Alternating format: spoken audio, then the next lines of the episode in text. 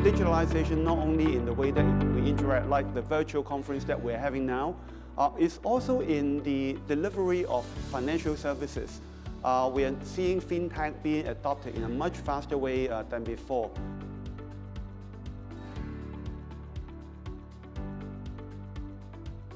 We are committed to changing the way uh, the private wealth is being invested and work very closely with the client to help them actively actively think about SI and the purpose of the wealth. And I think that will help to make a difference by really mobilizing their private wealth to creating a higher sustainability. What is the model that uh, customers are expecting? This model is very simple.